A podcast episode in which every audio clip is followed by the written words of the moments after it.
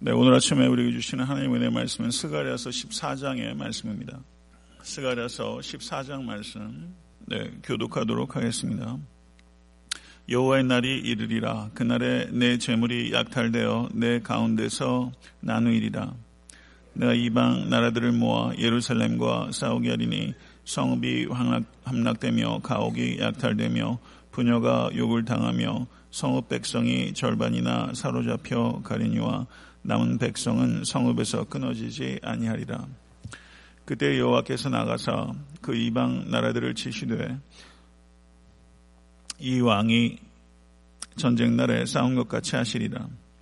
그날에 그의 발이 예루살렘 앞 곧 동쪽 감남산에 서실 것이요 감남산은 그 한가운데가 동서로 갈라져 매우 큰 골짜기가 되어서 산 절반은 북으로 절반은 남으로 옮기고 그 산 골짜기는 아셀까지 이를지라 너희가 그 산 골짜기로 도망하되 유다 왕 우시아 때 지진을 피하여 도망하던 것 같이 하리라.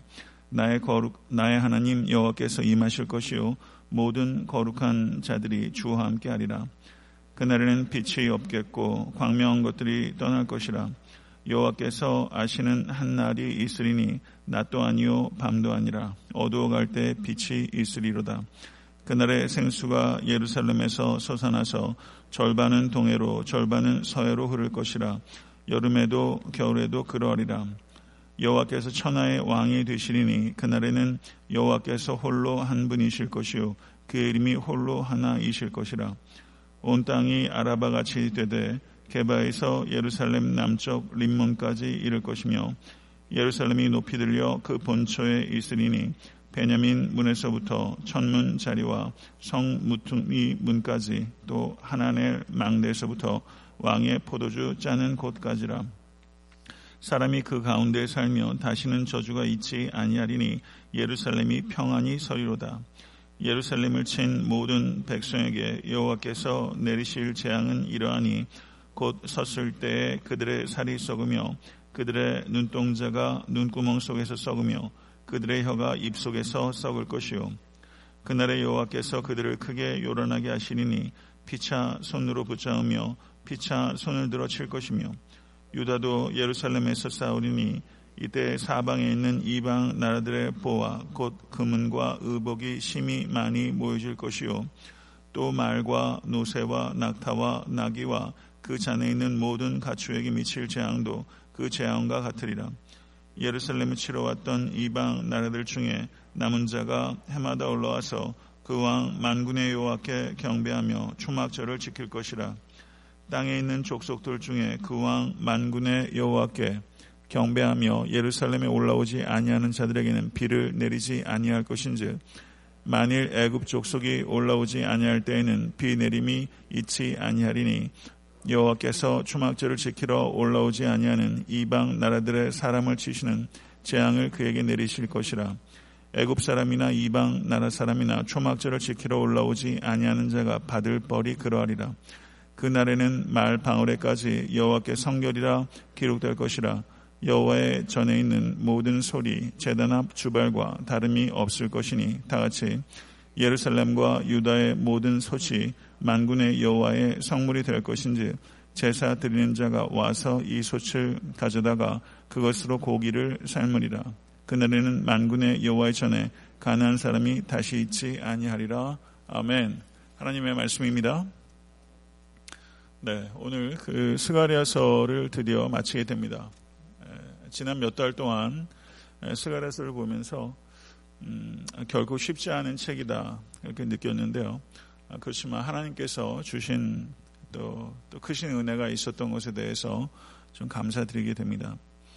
아, 스가랴서는 특별히 어, 그 구약 성경에서 이사야서 다음으로 메시아에 대한 예언이 풍성한 책입니다. 아, 어, 그리고 특별히 오늘 그 스가랴서 14장을 저희가 읽었지만 이 14장에는 역사의 마지막을 장식하고 완성하게 될 그리스도에 대한 예언을 담고 있는 것을 우리가 14장을 통해서 보게 됩니다. 14장 아, 1절을 한번 보시죠. 다시 한번. 그러면 그 앞에 뭐라고 언급되고 있습니까? 여호와의 날이 이르리라. 아멘. 믿으십니까? 여호와의 날이 이르리라. 그리고 1절과 2절에서 언급하고 있는 게 이방 나라들에 의해서 이스라엘이 무섭도록 고통을 당하게 될 것이다. 아, 그렇지만 그 날은 거짓 믿음을 가진 자들에게는 심판의 날이지만 참된 믿음의 믿음을 가진 자들에게는 구원의 날이 될 것이다. 믿으십니까? 이것이 여호와의 날이 가지고 있는 이중적 성격이라는 거예요. 여호와의 날에 대해서 어, 이스라엘 백성들이 잘못된 이해를 가지고 있었습니다. 이 여호와의 날에 대해서 잘못된 이해를 가지고 있었던 이스라엘. 아, 그렇지만 이것이 이들에게만 국한된 문제가 아니라고 생각합니다. 마지막 날에 대해서 또 교회를 다니는 사람들 역시 적지 않게 잘못된 이해를 가지고 있다는 것이죠. 가장 많은 이단들은 반드시 종말론에 문제가 있는 사람들이에요. 그래서 종말론에 대해서 교단마다 이해 부분들이 좀 차이가 있는 것들이 있지만 성경에서 본질적으로 얘기하는 부분들이 어떤 것인지에 대해서 우리는 정확하게 이해하고 또 마지막 때에 깨어서 또 준비하는 성도가 되어야 될 줄로 믿습니다. 아모스서 5장 18절을 보게 되면 화 있을진저 여호와의 날을 사모하는 자여 너희가 어찌하여 여호와의 날을 사모하느냐 그 날은 어둠이요 빛이 아니라라고 이야기를 하고 있습니다. 이스라엘 백성들의 문제가 뭐냐면요. 자신들의 미래를 낙관한 것입니다. 하나님께서 역사에 개입하셔서 마지막 날에 자신들을 구원하실 것이다 라고 낙관하고 있었습니다. 그런데 선지자 아모스는 그들의 낙관이 어떠한 것인지를 명확하게 밝히면서 이스라엘 사람들이 가지고 있었던 이 self-confidence, 자기 확신이 사실은 자기 확신이 아니라 self-deception, 자기 기만이다라는 것을 아모스가 드러낸 것이죠. 이스라엘 백성들이 이 마지막 여호와의 날이 자신들의 deliverance, 자신들의 구원의 날이라고 생각했지만 아모스는 그 날이 destruction, 그 날이 멸망의 날이 될 것이다. 라고 말하면서 이스라엘 백성들에게 엄중하게 경고하고 있는 것입니다. 이스라엘 백성들은 혈통만 이스라엘이면 deliverance, 구원을 얻을 것이다 라고 생각했는데 아모스는 그것은 self-confidence가 아니라 self-deception, 자기 기만에 불과한 것이고 혈통이 이스라엘의 구원을 얻는 것이 아니라 오직 하나님을 신실히 믿는 자만이 구원을 얻는 것이다. 속지 마라 라고 말하고 있는 것이죠. 이 아모스가 얘기했던 이 말 우리가 들어야 될 줄로 믿고 이 같은 공통된 입장들이 아모스서에도 그리고 오늘 스가라에서도 여호와의 날이 이만이라라는 말 속에 그 같은 경고가 달려 있다는 것을 우리가 깊이 깨달아야 될 줄로 믿습니다. 아, 요엘서 2장 31절에서 32절을 보셔도 거기에 언급되어 있기를 여호와의 크고 두려운 날이 이르기 전에 해가 어두워지고 달이 핏빛같이 변하려니와 누구든지 여호와의 이름을 부르는 자는 구원을 얻으리니 아멘. 이는 나 여호와의 말대로 시온 산과 예루살렘에서 피할 자가 있을 것이며 남은 자 중에 나 여호와의 부름을 받을 자가 있을 것임이니라. 라고 말하면서 이 요엘 역시 여호와의 날을 언급하고 있는 것입니다. 여호와의 날은 크고 두려운 날입니다. 그렇지만 여호와의 이름을 부르는 자는 구원을 얻고 피하게 될 것이다 라는 소망의 메시지도 같이 있다는 것이죠. 그래서 이 여호와의 날은 심판의 날인 동시에 구원의 날이고 심판과 그 희망이 시질과 날줄이 연결되어 있는 것처럼 계속적으로 반복되어 있다는 것을 우리가 이 예언서를 통해서 읽게 되는 것입니다. 제가 이사야서를 수요일에 강의하고 있지만 마찬가지로 동일한 주제가 계속해서 반복되고 있는 것입니다. 여호와의 날은 거짓된 믿음을 가지고 있는 이스라엘 백성과 열방에게는 심판의 날이요 참된 믿음을 가진 이스라엘 백성에게는 소망의 날이요 구원의 날인 줄로 믿습니다. 여기에서 우리가 선지서를 이해할 때 가장 중요한 주제 가운데 하나가 이 여호와의 날이라는 표현인데요. 오늘 본문 14장을 보셔도 거의 그날의 그날에라는 것이 계속해서 반복되고 있는 것을 볼 수가 있습니다.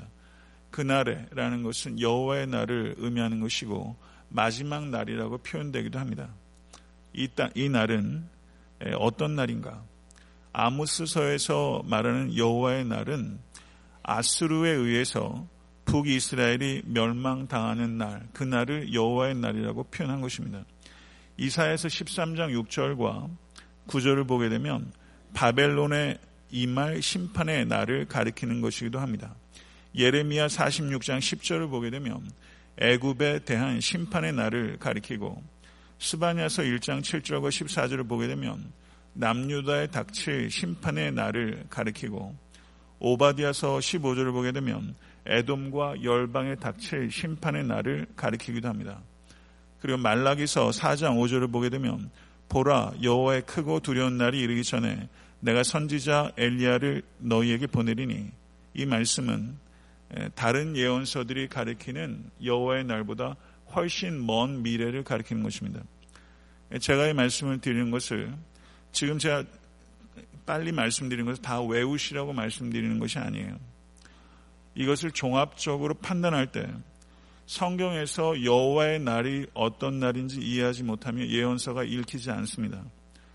제가 지금 말씀드린 요지는 성경에서 말하는 여호와의 날, 그날은 어떤 유일무이한 역사의 한 시점을 가리키는 것이 아니라 역사적 배경에 따라서 이 여호와의 날은 반복되는 날이고 궁극적으로 여호와의 날은 우리 주 예수 그리스도의 재림의 날을 가리키는 것이다.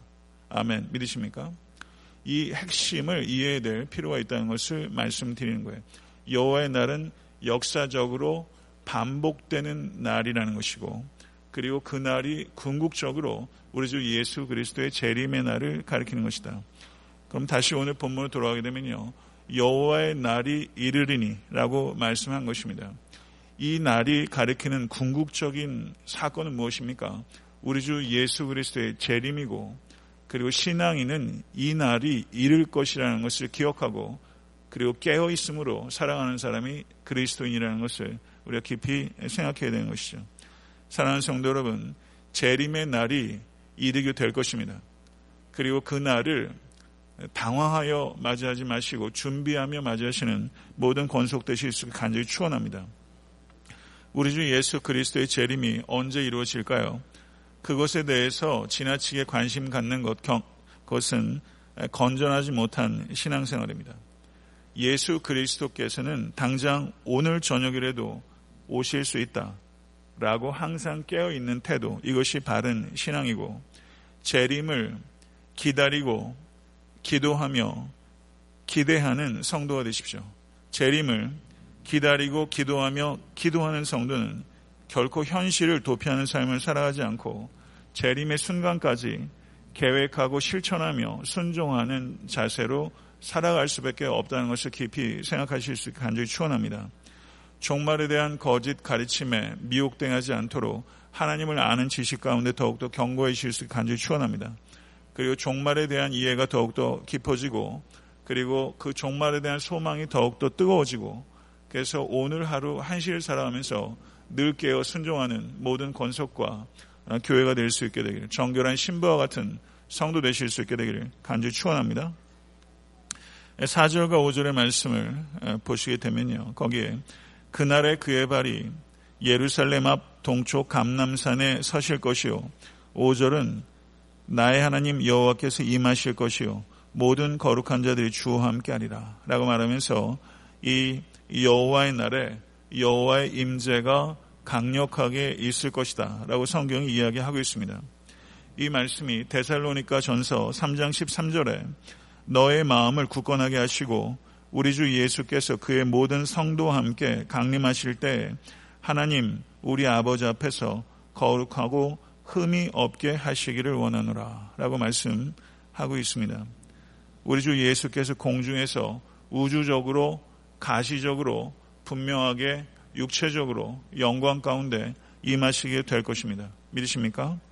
성경의 계시가 이와 같이 계속적으로 발전되고 분명해지고 있는 것을 깊이 생각하실 수 있기를 바랍니다. 6절과 8절의 내용을 보게 되면 거기에 내용들이 그날에는 해와 달이 더 이상 필요하지 않게 될 것이며 하나님의 임재 자체가 새로운 질서의 영원한 빛이 되실 것이다. 라고 언급하고 있습니다. 이사에서 60장 19절에서 20절을 보게 되면 다시는 낮에 해가 내 빛이 되지 아니하며 달도 내게 빛을 비추지 않을 것이요 오직 여호와가 내게 영원한 빛이 되며 내 하나님이 내 영광이 되리니 다시는 내 해가 지지 아니하며 내 달이 물러가지 아니할 것은 여호와가 내 영원한 빛이 되고 내 슬픔의 날이 끝날 것임이니라. 아멘. 믿으십니까? 요한계시록 21장 22절에서 25절을 보시게 되면 성 안에서 내가 성전을 보지 못하였으니 이는 주 하나님 곧 전능하신 이와 및 어린 양이 그 성전이심이라. 그 성은 해와 달의 비침이 쓸데없으니 이는 하나님의 영광이 비치고 어린 양이 그 등불이 되심이라. 만국이 그 빛 가운데로 다니고 땅의 왕들이 자기 영광을 가지고 그리로 들어가리라. 낮의 성물들을 도무지 닿지 아니하리니 거기에는 밤이 없습니다. 아멘. 성도 여러분, 이 마지막 날의 빛은 해도 아니고 달도 아니고 하나님 자신의 임재가 빛이 된다고 이야기하고 있는 것입니다. 지성소 안에는 빛이 없습니다. 지성소 안에는 하나님의 괴가 여호와의 괴만 있죠. 지성소 안에는 빛이 없어요. 누가 빛입니까? 하나님만이 빛이라는 것을 나타내는 거예요. 그것이 여호와의 날에 임할 것을 예시하는 사건이다. 이렇게 볼 수 있는 것이죠. 마지막 날에 진정한 빛, 오직한 빛은 하나님의 임재 자체라는 것이죠. 사랑하는 성도 여러분, 하나님만이 영원한 빛이십니다. 어린 양의 영광이 빛이 되실 것입니다. 모쪼록 예수께서도 어, 요한복음 8장에서도 어, 내가 세상의 빛이다 라고 말씀하시고 9장에서도 날 때부터 소경된 자를 고치시면서 내가 세상의 빛이다 라고 말씀하셨는데 사랑하는 성도 여러분 이 참빛이 세상에 왔고 우리는 그 빛을 영접함으로 우리 역시 빛의 자녀가 된줄 믿습니다. 모쪼록 이 세상 살아가시면서 빛의 열매를 맺으시는 모든 권속 되실 수 있게 되기를 간절히 축원합니다. 그리고 이 스가랴 그 14장 6절에서 8절 사이에 또 다른 표현이 있는데요. 거기에 빛이라는 표현이 있고 또한 생수라는 표현이 있습니다. 여기 보게 되면 이 물이 생명수가 예루살렘에서 솟아 나와서 절반은 동해로 절반은 서해로 흐를 것이다. 이것은 어떤 것을 상징합니까? 하나님의 복이 전 세계로 확장되는 것을 선언하고 있는 것입니다. 요한계시록 22장 1절을 보게 되면 또 그가 수정같이 맑은 생명수의 강을 내게 보이니 하나님과 및 어린 양의 보좌로부터 나와서라고 언급하고 있습니다. 그리고 거기에 또다시 말하고 있는 것은 여호와께서 홀로 한 분 천하의 왕이 되실 것이요 그의 이름만이 홀로 높여지게 될 것이며 예루살렘이 높이 들리게 될 것이며 평안이 서게 될 것이다. 이렇게 약속하고 있습니다. 사랑하는 성도 여러분, 예수 그리스도께서 생명수가 되시는 믿으십시오. 모든 더러운 것과 죄들을 씻은 샘물 되시는 예수 그리스도. 영원히 목마르지 않는 이 생명수. 이걸 통해서 우리의 목마름이 해갈이 될 뿐만 아니라 이 생명수가 모든 복의 근원이라는 것을 진실로 믿으시고 이 생명수 대신 예수 그리스도를 자랑하시는 여러분의 오늘 하루의 삶과 평생의 삶이 될 수 있게 되기를 간절히 축원합니다. 16절에서 19절의 말씀을 한번 보시죠. 내용을 보시게 되면 마지막 날의 특징을 언급하고 있습니다. 마지막 날의 특징. 이 내용을 요약해서 제가 말씀을 드리면 이스라엘이 이방 나라들의 복이 되고 이방 나라들의 빛이 될 것이다 라고 말씀하고 있습니다. 믿으십니까? 성도 여러분, 우리는 교회입니다. 교회는 New Israel, 새 이스라엘입니다. 교회가 이 세상에 복이 되고 이 세상에 빛이 되어야 되는 사명이 교회에 주어진 줄로 믿습니다. 성도 여러분, 이 정체성을 분명히 붙잡으시길 간절히 축원합니다. 이사야서 49장 6절을 보시게 되면 그가 이르시되 네가 나의 종이 되어 야곱의 지파들을 일으키며 이스라엘 중에 보존된 자를 돌아오게 할 것은 매우 쉬운 일이라. 내가 또 너를 이방의 빛으로 삼아 나의 구원을 베풀어서 땅 끝까지 이르게 하리라. 아멘. 믿으십니까? 이 약속이 예수 그리스도 안에서 성취가 됐고 그리고 예수 그리스도의 몸인 교회를 통해서 이루어지고 있는 줄로 믿습니다. 이 약속은 곧 소명이고 이 소명이 교회 위에 주어지고 이 교회는 바로 이 자리에 계신 한 분한 한 분이 바로 교회라는 것을 기억하시고 성도 여러분 빛의 사명을 감당하실 수 간절히 축원합니다. 에스갈에서 14장 20절에서 21절 제일 마지막 두 절을 한번 읽어보도록 하겠습니다. 20절과 21절 시작 예산람과 유다의 모든 소치 만군의 여호와의 성문이 될 것인즉 맞나요? 아, 죄송합니다. 다시 읽겠습니다. 시작 그날에는 말 방울에 같이 여호와께 성결이라 기록될 것이라 여호와의 전에 있는 모든 소시 제단 앞 주발과 다름이 없을 것이니 예루살렘과 유다의 모든 소시 만군의 여호와의 성물이 될 것인즉 제사 드리는 자가 와서 이 소치를 가져다가 그것으로 고기를 삶으리라 그날에는 만군의 여호와의 전에 가난한 사람이 다시 있지 아니하리라. 아멘. 이게 무슨 말입니까? 읽으시면 이해 되시겠어요? 100번 뭐 읽은들 이해, 이해가 되시겠어요? 어려운 것 같아요. 예, 쉽지 않아요. 그런데 쉽지 않음에도 불구하고 저희가 계속 읽고 묵상하면은 제가 항상 말씀드리는 것처럼 우리가 스가레스가 굉장히 어려운 상징들과 또 이미지들로 가득한데 우리가 성경을 읽을 때 모든 세부적인 국면을 다 알 수 없다고 해도 그것을 낙심하지 마시고 중심적 의미를 붙잡을 수 있다는 거예요. 중심적 의미를 붙잡고 가자. 제가 오늘 14장 1절부터 21절까지 이 짧은 시간에 그 세부적인 국면들을 다 소개하려고 하지 않고 저도 중심적 흐름을 여러분께 말씀드리면서 여호와의 날에 대해서 말씀을 드리고 그리고 그 중심적인 단락단락들이 가지고 있는 중심적 의미를 제가 잡고 지금 간 거예요. 그렇죠? 그러면 예, 스가랴서의 제일 마지막 이 두 절. 우리가 글쓰기라는 게 모름지기 시작과 끝이 굉장히 중요한 거죠. 그렇죠? 제일 마지막에 강조하고 있는 게 뭐냐? 마지막 날에 대해서 이야기를 하면서 이 스가랴가 강조하는 바 하나님께서 스가랴에 주신 영감의 핵심이 무엇인가 하는 거예요. 20절에 뭐라고 나옵니까? 성결에 대해서 얘기하고 있어요. 여호와께 성결. 여호와께 성결. 말 방울에까지 여호와께 성결이라. 여호와께 성결이란 글자가 어디에 쓰여 있었습니까? 대제사장이 머리에 쓰는 거룩한 관에 쓰여진 것이 글자가 여호와께 성결이에요. 그렇죠? 대제사장이 쓰는 관에 여호와께 성결이 쓰여졌어요. 그런데 그 성결 여호와께 성결이라는 글자가 어디에 쓰여진다는 거예요? 말 방울에까지 새겨질 것이다. 말 방울에까지 새겨질 것이다. 이렇게 말하고 있는 거예요. 그러니까 마지막 날의 특징은 무엇이라는 것입니까? 성결이라는 거예요. 마지막 때의 특징은 거룩이라는 것을 이야기하고 있는 것이죠. 그 다음에 갑자기 손 얘기가 나와요. 손 얘기. 예루살렘과 유다의 모든 소치 성물이 될 것이다. 이렇게 말하고 있죠. 예, 소뚜껑 없는 집, 솥 없는 집이 어디 있어요? 어떻게 음식을 먹습니까? 모든 가정에 있는 것이죠. 그런데 그것이 성물이 될 것이다. 재단에서 쓰이는 그 솥과 같이 성물이 될 것이다. 이 말은 뭐예요? 성속의 구별이 없이 백성들의 일상적인 삶의 깊숙한 곳에까지 거룩이 스며들게 될 것이다. 이것이 마지막 때의 여호와의 날에 이루어지는 일이라는 것이죠. 그리고 제일 마지막을 보십시오. 여호와의 전에 가난한 사람이 다시 있지 아니하리라 이렇게 말하고 있습니다. 그렇죠. 여호와의 전에 가난한 사람이 다시 있지 아니하리라. 가난한 사람 이스라엘 백성들의 대적들이 구약 시대에 굉장히 많죠.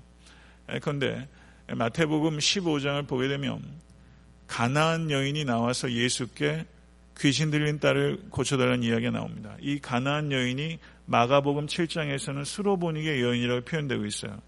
똑같은 사람이에요. 수로보닉에는 이 사람의 내셔널 라티를 얘기한다면 가나안 사람이라는 것은 이 사람의 민족에 어디 있는지를 나타내는 거예요. 이스라엘 백성들이 제일 경기 일으키는, 일으키는 대상이 가나안 사람입니다. 가나안 사람이 다시 있지 아니하리라. 그러니까 여기서 말하는 가난한 사람은 부정한 사람을 대표하는 것이고 마지막 때 예루살렘에서는 거짓된 신자는 없이 모두 참된 신자만 있게 될 것이다. 이렇게 말하고 있는 겁니다. 말씀 맺겠습니다. 여호와의 날의 특징을 두 가지로 언급하고 있는 거예요. 거룩과 참된 예배가 마지막 때의 특징입니다. 거룩함과 참된 예배가 이 여호와의 날의 특징이라면 사랑하는 성도 여러분, 우리는 그리스도인으로서 이 세대를 살고 있어요. 성경에 이 세대라는 표현이 많이 나옵니다. this age. 그리고 오는 세대라는 표현이 많이 나와요. 이 세대와 오는 세대는 이렇게 중첩되어 있는 것입니다. 그러니까 우리는 이 세대 안에 살면서 오는 세대를 맛본 자요. 오는 세대를 이 땅에 앞당기기 위해서 사는 사람이에요. 오는 세대의 가치를 가지고 사는 사람입니다. 믿으십니까? 우린 이 세대에서 오는 세대의 가치를 가지고 사는 사람이에요. 그리고 이 오는 세대 여호와의 나라의 특징을 지금 제일 마지막 부분에서 강조하기를 예배와 성결로 강조하고 있어요. 사랑하는 성도 여러분, 이것이 성도의 두드러진 특징이라는 거예요. 예배와 성결이에요. 이것이 성도들의 두드러진 특징일 뿐만 아니라 영원한 특징이 되어야 된다는 것입니다. 이것이 여러분과 저의 특징이 되어야 될 줄로 믿습니다. 사랑하는 성도 여러분, 스가리아서에서 그리고 소예언서에서 성경 전체에서 강조하는 바는 하나님께서는 약속을 주시는 하나님이시요 그리고 시건치 아니하시고 그 약속을 성취하시는 하나님이시라는 것입니다. 그리고 예언서를 통해서 이스라엘의 이 패망과 죄에 대해서 드러내는 경고의 말씀, 경고의 말씀이 울렸어요. 그러나 이스라엘 백성들이 북이스라엘과 남유다가 경고의 말씀을 듣지 않았습니다. 그들은 심판 당하고서야 돌이켰어요. 포로가 된 다음에야 돌이켰어요. 사는 성도 여러분, 오늘 우리가 예언서를 읽으면서 우리가 생각해야 되는 것은 우리는 새 이스라엘로서 심판에 심판 당한 다음에 물론 악인들에게 심판은 멸망이요 그리고 하나님의 자녀들에게 심판의 불 경고의 불이 임할 때 여호의 불은 그것은 우리를 정화시키기 위함이지만 사랑하는 성도 여러분 하나님께서 심판하시기 전에 경고의 말씀이 일릴 때 회개하고 돌이키고 거룩해지고 예배가 회복되는 축복들이 여러분과 이 땅의 교회 가운데 있을 수 간절히 바랍니다. 우리가 이민 생활하면서 우리는 굉장히 보이지 않는 사람이에요. 누가 여기 있는지 잘 몰라요. 저도 변방에 있는 사람이 여러분도 마찬가지입니다. 근데 한국 교회가 경고의 사이렌이 얼마나 울리기 시작하는지 몰라요. 한국 교회가 경고의 말씀을 들어야 됩니다. 이 땅의 경고의 말씀이 들어야 돼요. 이 시대의 교회가 깨어나야 합니다. 오늘 권사님도 그런 기도를 하셨지만 이 경고의 말씀이 들릴 때 그리고 특별히 믿는 자의 고난이 닥치면 그것은 사이렌이 울리는 거예요. 경고의 말씀이 들릴 때 돌이키는 복, 이 축복이 여러분과 저에게 임할 수 있게 되기를 간절히 소원합니다. 이 북이스라엘과 남유다를 보면서 우리가 반면 교사로 삼을 수 있어야 돼요. 반면 교사. 그렇게 하면 안 되겠구나 하고 교사로 있는 거죠. 저는 여러분과 제가 모든 일들을 통해서 배울 수 있게 되길 바랍니다. 그래서 여러분과 저의 삶은 누군가에게 반면 교사가 돼서는 안 돼요. 우린 진면 교사가 되어야 됩니다. 누군가가 여러분과 저의 삶을 통해서 그리고 애타한테 섬기는 교회를 통해서 아 나는 저렇게 본을 보고 가야 되겠구나 하는 진면 교사가 되야지 우리가 반면교사가 돼서는 안 돼요. 우리는 모든 일들을 통해서 배울 수 있어야 되지만 여러분과 제가 진면교사 되실 수 간절히 바라고 성경 말씀을 성도 여러분 우리가 눈으로 보는 게 아니에요. 영혼으로 듣는 거예요. 성경을 읽으라라고 표현이 잘 안 나와요. 성경은 들으라라고 말하죠. 들으십시오. 먼저 경고의 말씀을 들으십시오. 사랑하는 성도 여러분, 모든 말씀을 들으십시오. 말씀을 취소 선택해서 편식하지 마시고 경고의 말씀을 들으십시오. 그리고 그 말씀에 있는 깊은 은혜를 받으십시오. 경고 안에도 있는 하나님의 은혜를 받아들이실 수 있게 간절히 축원합니다. 이 은혜가 여러분과 또 가정과 교회에 임하고 이 땅에 거룩해지는 일들, 성결의 역사들이 거룩의 역사들이 우리의 삶을 통해서 생수처럼 주변으로 흘러넘치는 그런 감격이 임할 수 있게 간절히 축원합니다. 네, 주님 가르쳐 주신 기도로 예배를 마치겠습니다.